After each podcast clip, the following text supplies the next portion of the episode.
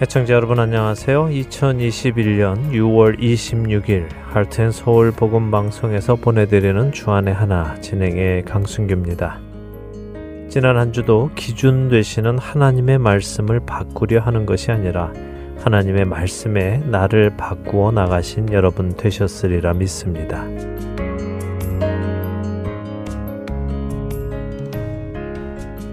오늘을 살아가는 우리는 차별이라는 말을 많이 듣습니다. 사실 세상 사람들은 다른 이의 종교를 가지고 차별하고 성별을 가지고 차별하고 인종을 가지고 차별하는 모습을 보입니다. 심지어 출신 지역, 출신 학교 등을 가지고도 차별하지요. 그래서 차별금지법을 만들기도 하고 또 차별하는 자들을 징계하기도 합니다. 차별은 분명 나쁜 것입니다. 그러나 차별이 나쁘다고 해서 구별까지 나쁜 것은 아닙니다. 구별은 필요한 것이지요.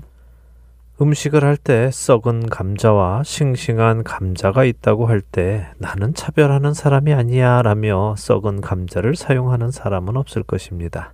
썩은 감자를 선택하지 않고 싱싱한 감자를 선택하는 것은 차별이 아니라 필요에 의한 구별입니다. 우리 하나님은 사람을 차별하여 대우하시지 않으십니다. 거기에는 헬라인이나 유대인이나 할레파나 무할레파나 야만인이나 수구디아인이나 종이나 자유인이 차별이 있을 수 없나니 오직 그리스도는 만유시요 만유 안에 계시니라. 골로새서 3장 11절의 말씀이지요. 하나님은 구별하십니다. 첫 찬양 함께 하신 후에 말씀 나누겠습니다.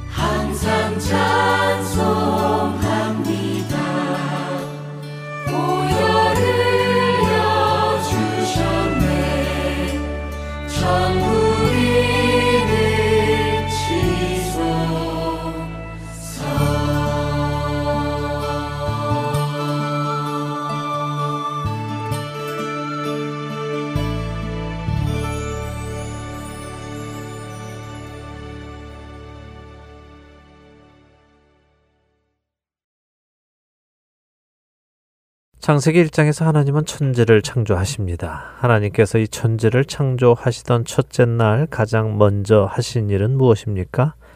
그렇습니다. 빛이 있으라라고 하셨습니다. 하나님이 이르시되 빛이 있으라 하시니 빛이 있었고 빛이 하나님이 보시기에 좋았더라. 하나님이 빛과 어둠을 나누사 하나님이 빛을 낮이라 부르시고 어둠을 밤이라 부르시니라. 저녁이 되고 아침이 되니 이는 첫째 날이니라. 하나님께서 빛과 어둠을 나누신 것이 바로 구별입니다. 빛은 하나님이 보시기에 좋았습니다. 그런데 어둠에 관해서는 좋았다는 말씀을 하시지 않으십니다. 그렇다고 하나님께서 어둠을 차별하신 것은 아닙니다. 하나님은 빛과 어둠을 나누심으로 선과 악의 개념을 나누셨고 선이 하나님 보시기에 좋은 것임을 구별하신 것입니다. 요한복음 1장은 예수님을 빛으로 표현하십니다. 요한복음 1장 5절은 그 빛이 어둠에 비추었는데 어두움은 깨닫지 못했다고 말씀하시죠. 빛과 어두움에 대한 분명한 구별이 있음을 성경은 우리에게 말씀하시는 것입니다. 이렇게 빛 과 어둠을 구별하시는 하나님께서 세상 모든 만민 중에 아브라함의 자손 유대인을 구별해 내셨습니다. 그런데 하나님은 왜 유대인들을 만민 중에 구별해 내셨을까요? 출애굽기 19장 5절과 6절 중반까지 하나님께서는 그 이유를 이렇게 설명하십니다. 세계가 다 내게 속하였나니 너희가 내 말을 잘 듣고 내 언약을 지키면 너희는 모든 민족 중에서 내 소유가 되겠고 너희가 내게 대하여 제사장 나라가 되며 거룩한 백성이 되리라. 하나님께서 만민 중에 이스라엘을 구별해 내신 이유는 그들로 하나님께 대하여 만민을 위한 제사장 나라가 되고 거룩한 백성이 되게 하시기 위함이라고 말씀하십니다.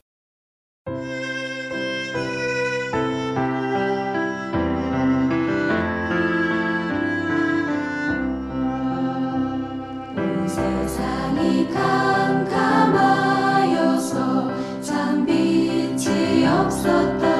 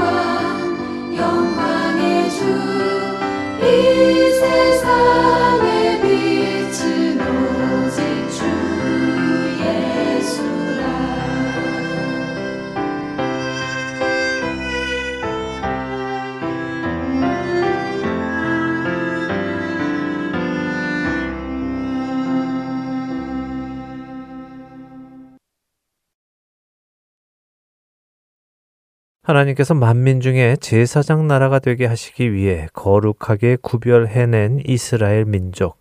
하나님께서는 이 이스라엘 민족 안에서 또 한 번 거룩하게 제사장들을 구별해 내셨습니다.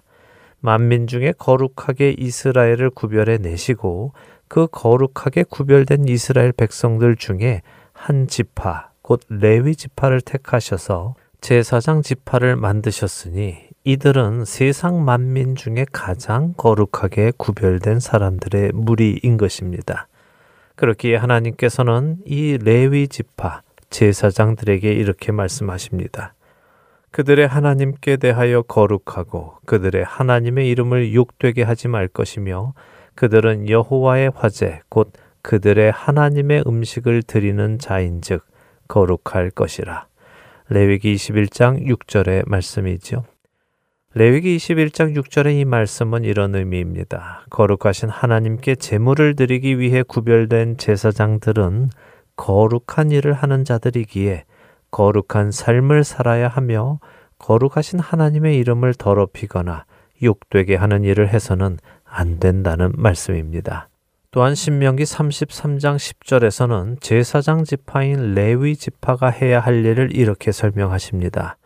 주의 법도를 야곱에게 주의 율법을 이스라엘에게 가르치며 주 앞에 분양하고 온전한 번제를 주의 제단 위에 드리리로다. 제사장들은 하나님의 말씀과 율법을 이스라엘 백성들에게 가르치며 그들이 하나님 앞에 나와 하나님과 친밀한 관계를 맺으며 살아가도록 돕는 사명이 주어진 것입니다. 그것이 거룩하게 구별된 제사장들이 해야 할 일이었습니다. 그런데 이 이스라엘의 제사장들은 이 일을 잘 감당했습니까? 에스겔 22장 26절은 이렇게 말씀하십니다. 그 제사장들은 내 율법을 범하였으며 나의 성물을 더럽혔으며 거룩함과 속된 것을 구별하지 아니하였으며 부정함과 정한 것을 사람이 구별하게 하지 아니하였으며 그의 눈을 가리어 나의 안식일을 보지 아니하였으므로 내가 그들 가운데에서 더럽힘을 받았느니라. 우리가 잘 알듯이 이스라엘의 제사장들은 자신들에게 주어진 임무, 자신들 스스로 거룩하게 살며 하나님의 이름이 거룩함 받으시게 살며 백성들에게 말씀을 가르치며 백성들 역시 거룩한 삶을 살도록 인도해야 하는 임무를 감당하지 못하므로 하나님께서 그들 가운데서 더럽힘을 받게 하였습니다.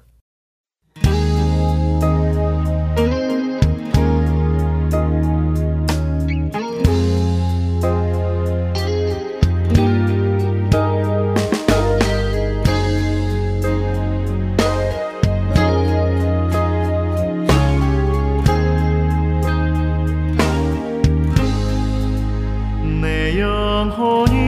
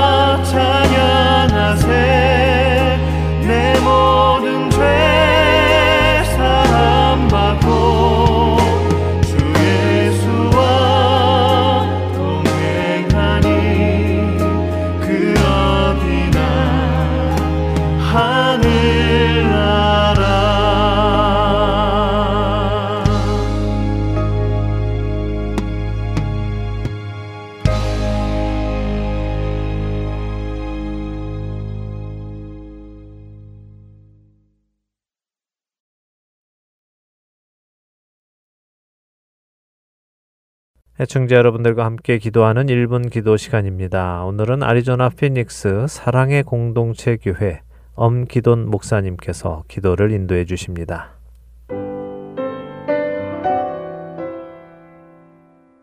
하트앤 서울 복음 방송 1분 기도 시간입니다. 저는 피닉스 사랑의 공동체 교회를 섬기는 엄기돈 목사입니다.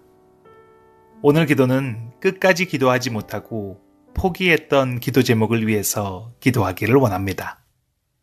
우리는 때로 바쁜 삶에 밀려서 중요한 것을 놓치고 살아갑니다.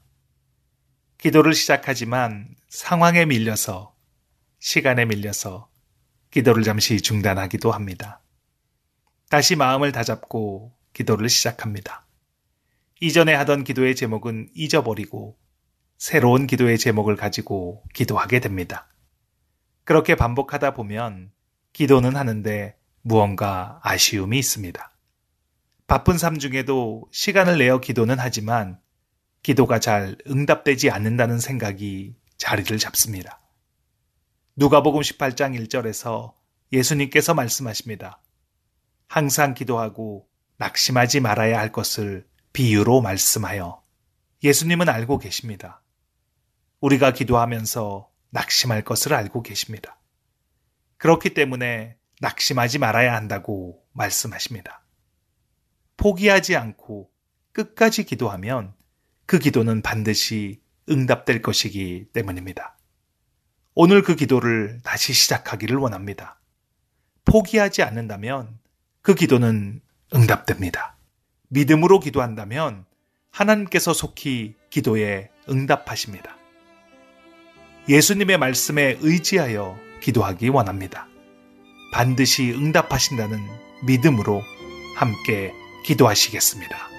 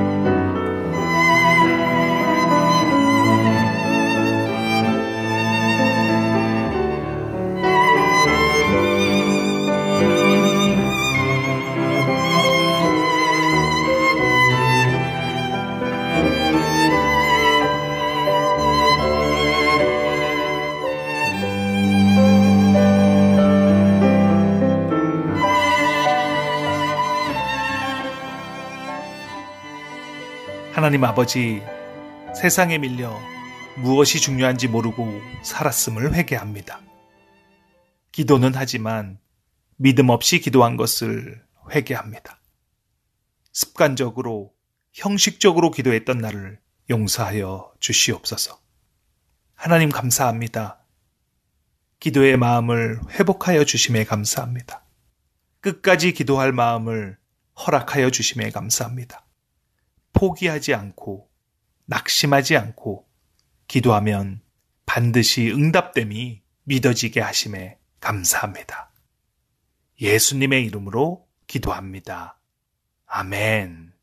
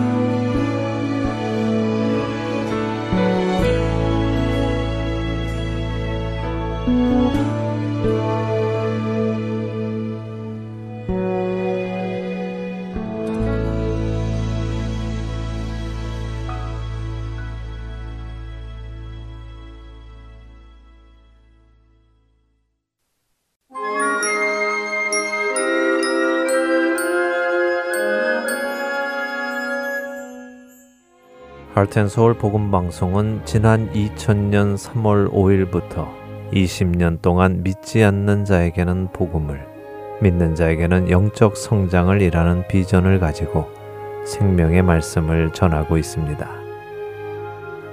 이 귀한 사역은 여러분의 기도와 후원으로 이루어집니다.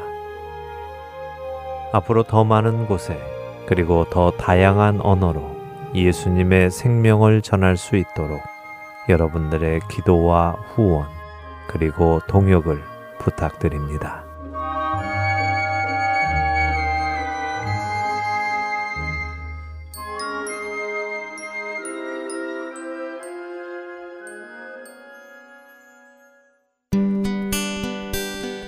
기쁜 소식 사랑으로 땅끝까지 전하는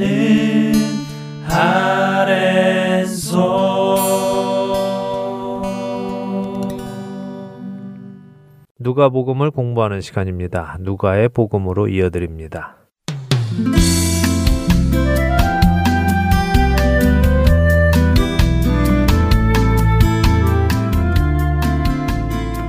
애청자 여러분 안녕하세요. 누가의 복음 진행의 함혜진입니다. 네, 여러분 안녕하세요. 강승규입니다.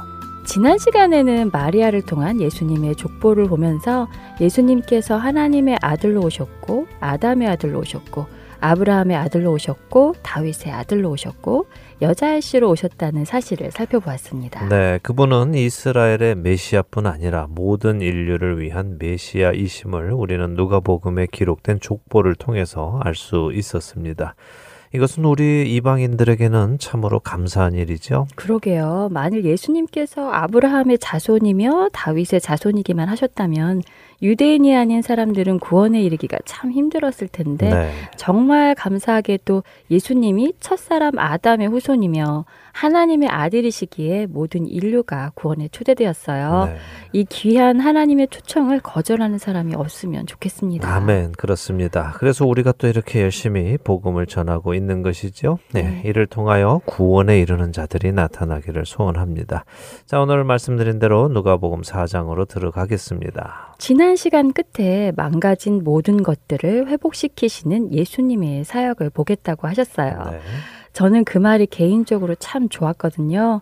망가진 것을 회복시키는 예수님. 그 예수님의 은혜가 참 필요하다고 생각합니다. 네, 그렇죠. 우리 모두는 망가진 삶을 살고 있습니다. 그 망가진 삶을 회복시키는 분은 오직 예수님 뿐이십니다. 근데 그 망가진 삶을 어떻게 회복시키시느냐, 망가진 자리에서부터 시작을 하십니다. 무슨 말씀인가 설명을 먼저 좀 드리지요. 우리는 어디에서부터 망가졌을까요? 우리 인류 말입니다. 아무래도 에덴 동산에서부터 망가진 것이 아닐까요?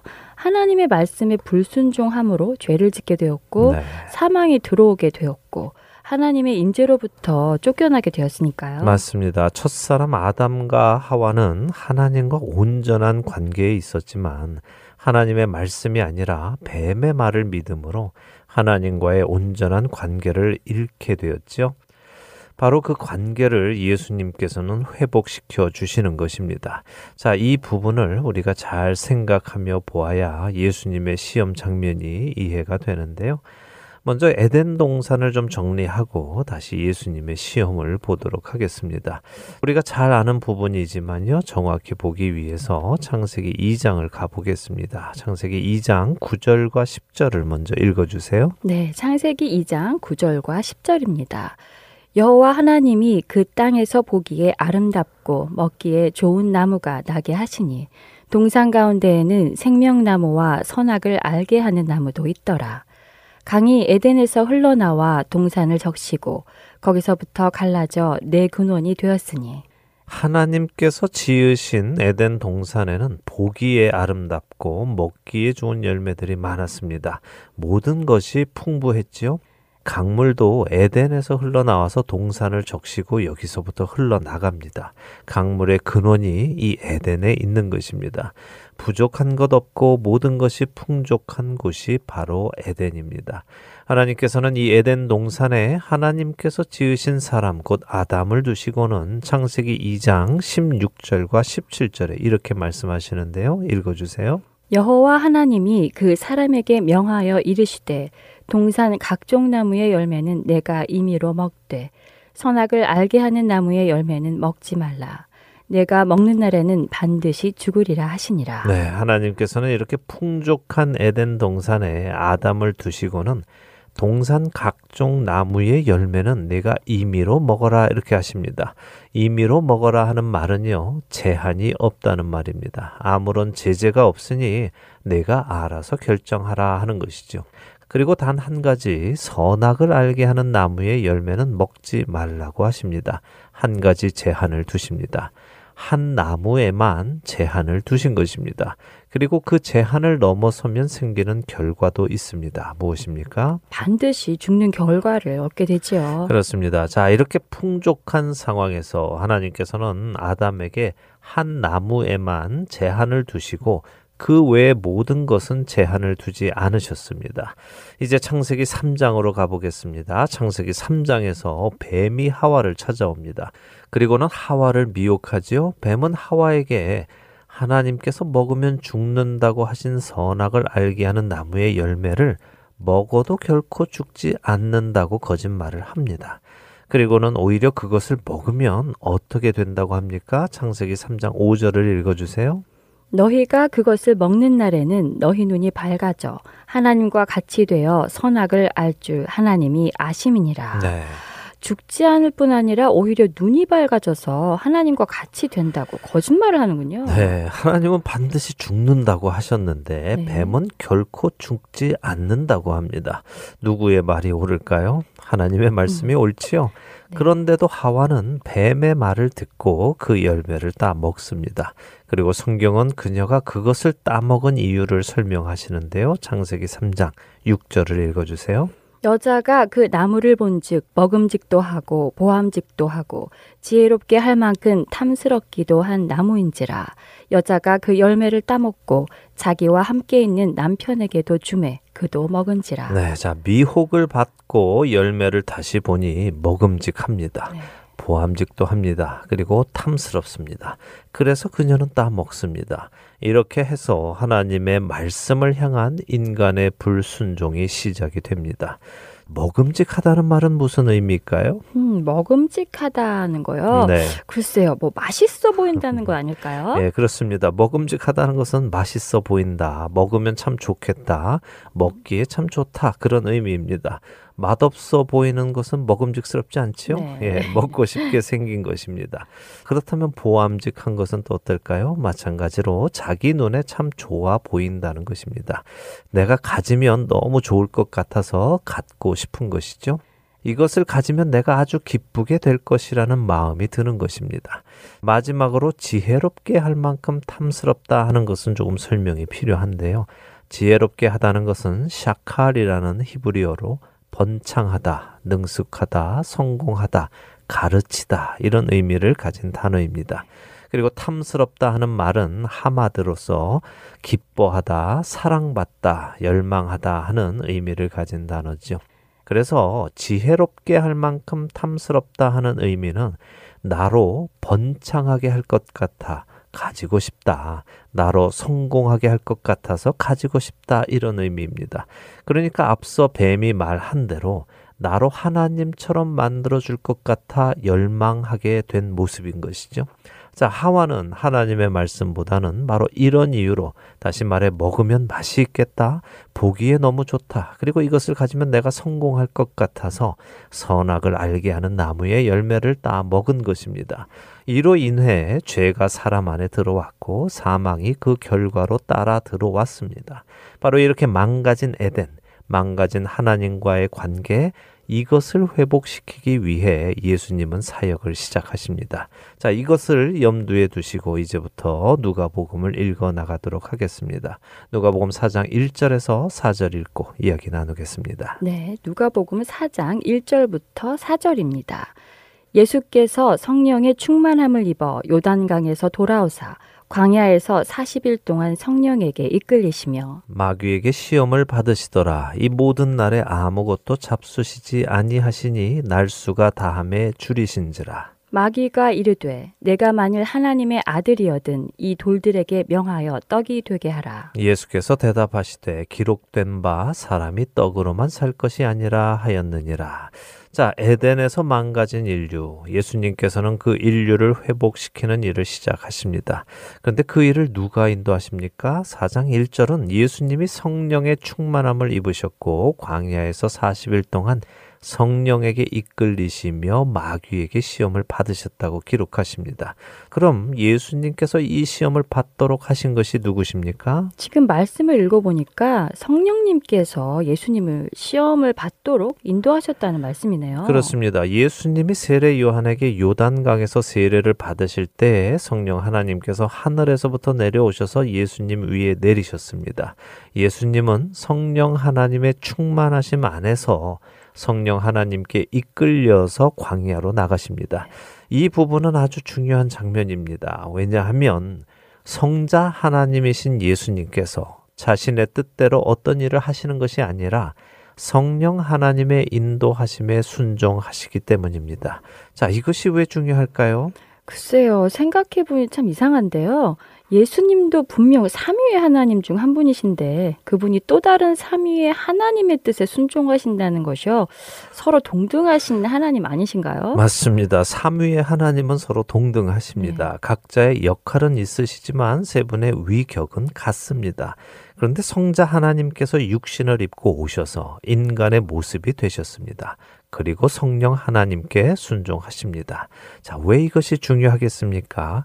에덴 동산에서 아담과 하와는 피조물임에도 불구하고 창조주 하나님의 말씀에 불순종했습니다.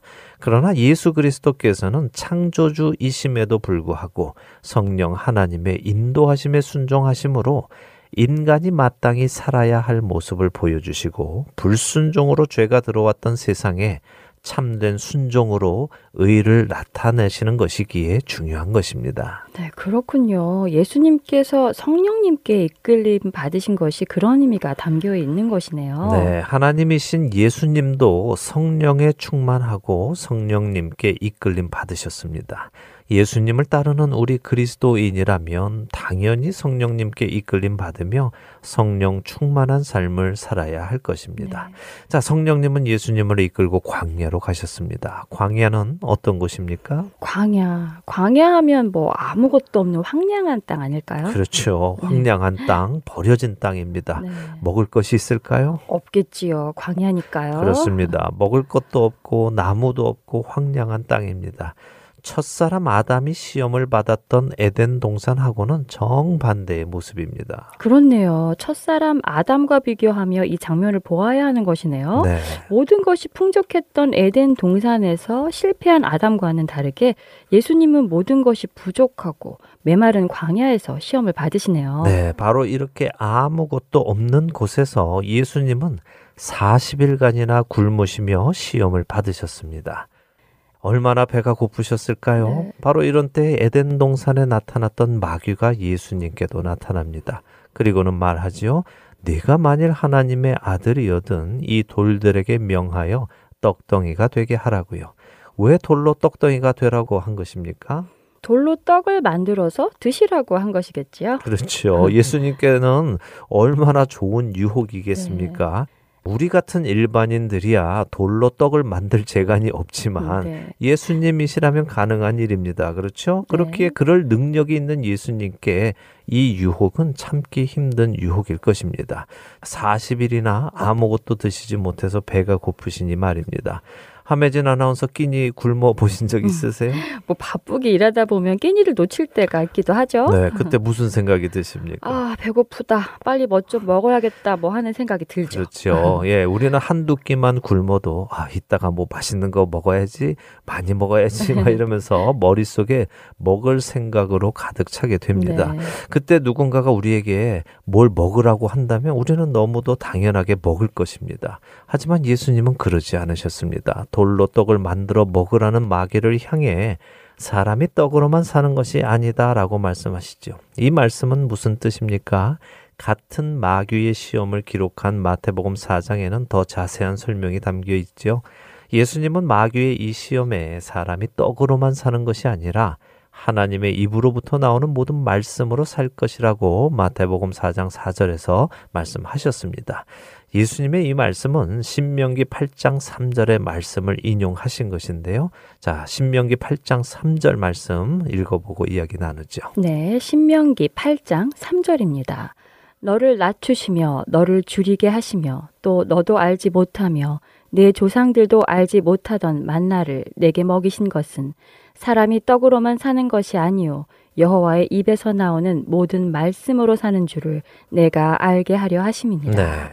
그렇네요. 예수님께서 하신 말씀이군요. 네, 돌을 떡덩이가 되게 하여 먹으라는 마귀의 유혹에 예수님은 신명기의 이 말씀을 인용하시면서 사람이 배고프다고 떡을 집어 먹고 사는 것이 아니라 떡 하나를 먹어도 하나님의 말씀에 순종하며 먹어야 하는 것이다 라는 말씀을 하신 것입니다. 네. 하나님께서는 아담과 하와에게 먹을 수 있는 것과 먹을 수 없는 것을 말씀해 주셨습니다. 아담과 하와는 그 말씀을 따라 먹도록 허락된 것은 먹고 먹지 못하도록 금지된 것은 먹지 말아야 했지요.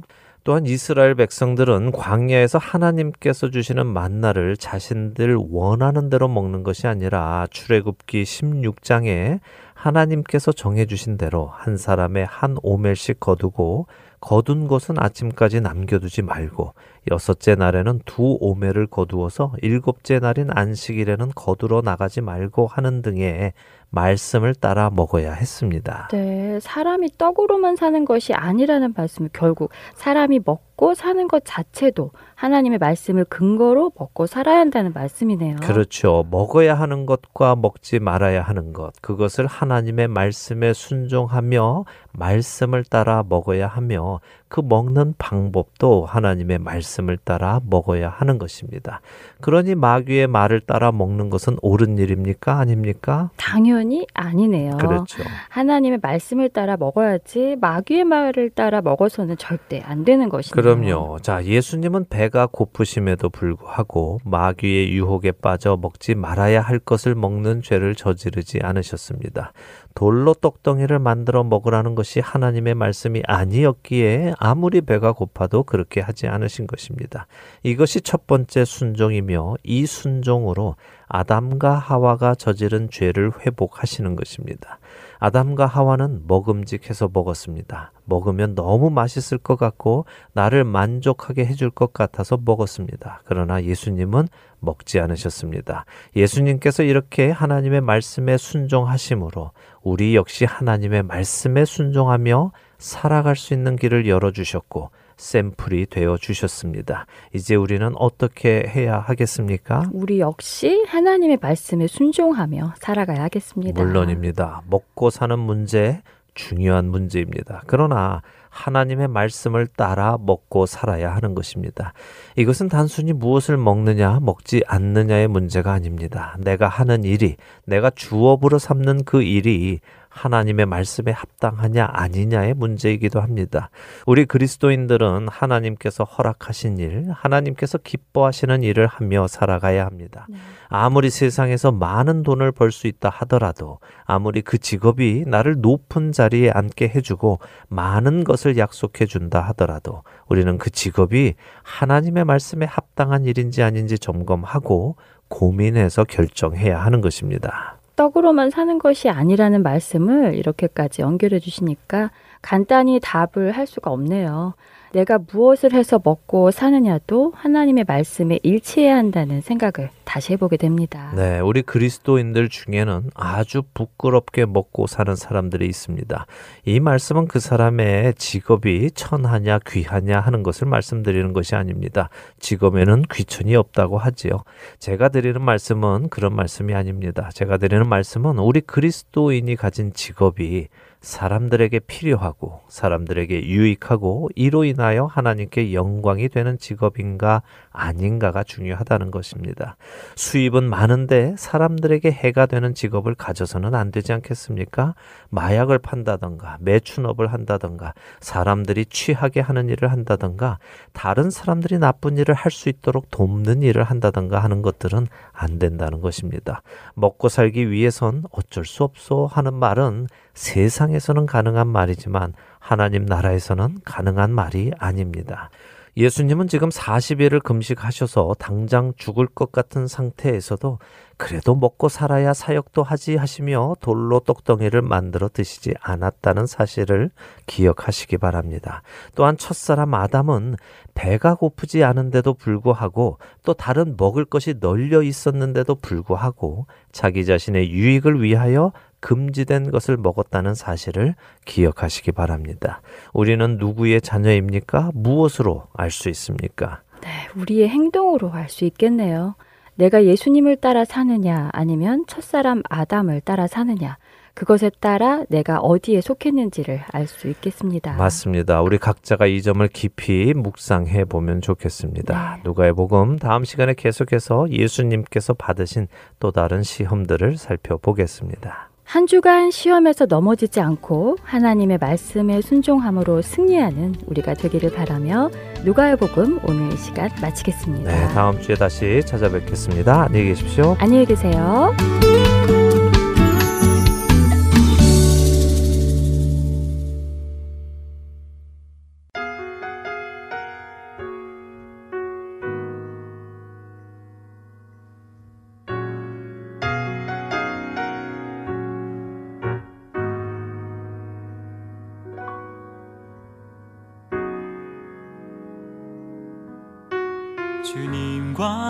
함께하는 이 고요한 시간.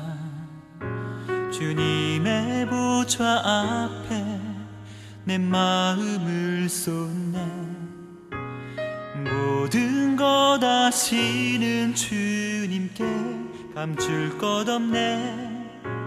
내 맘과 정성 다해 주 바라나이다 나 염려하잖아도 냈을 거다 시니 나 오직 주의 얼굴 구하게 하소서. 다 이해할 수 없을 때라도 감사하며 날마다 순종하며 주 따르오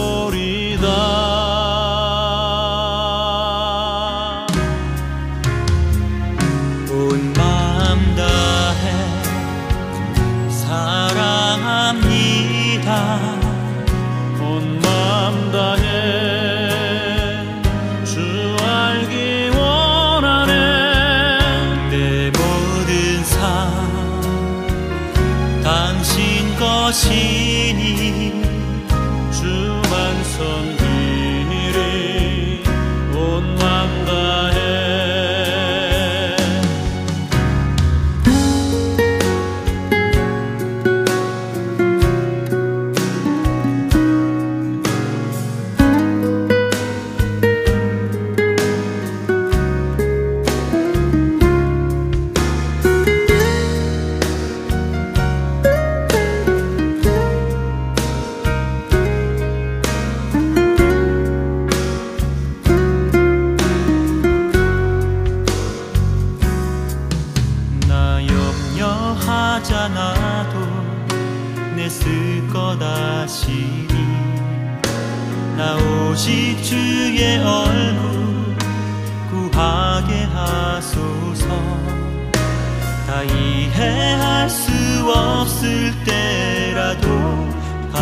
hami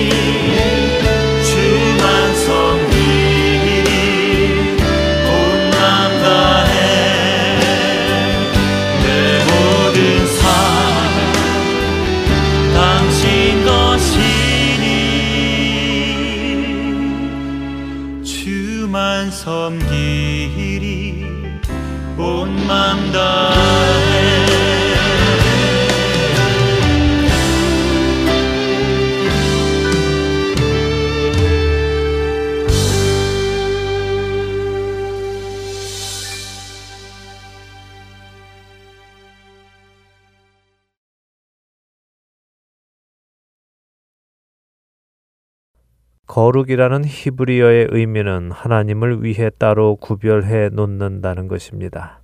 그것은 하나님의 계획, 하나님의 일하심, 하나님의 나라와 목적을 위해 하나님께서 따로 골라내셨다는 의미지요.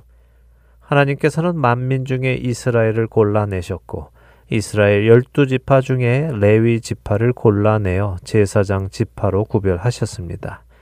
제사장으로 구별된 사람들은 하나님의 거룩하심을 따라 자신도 거룩하게 살아가며 하나님의 이름이 거룩히 여김을 받으시도록 살아가고 백성들에게 하나님의 말씀을 가르쳐 그들이 하나님께 가까이 나아오도록 해야 했습니다. 또한 제사장 민족으로 부름받은 이스라엘 백성 역시 세상 만민을 향해 똑같은 일을 해야 했지요.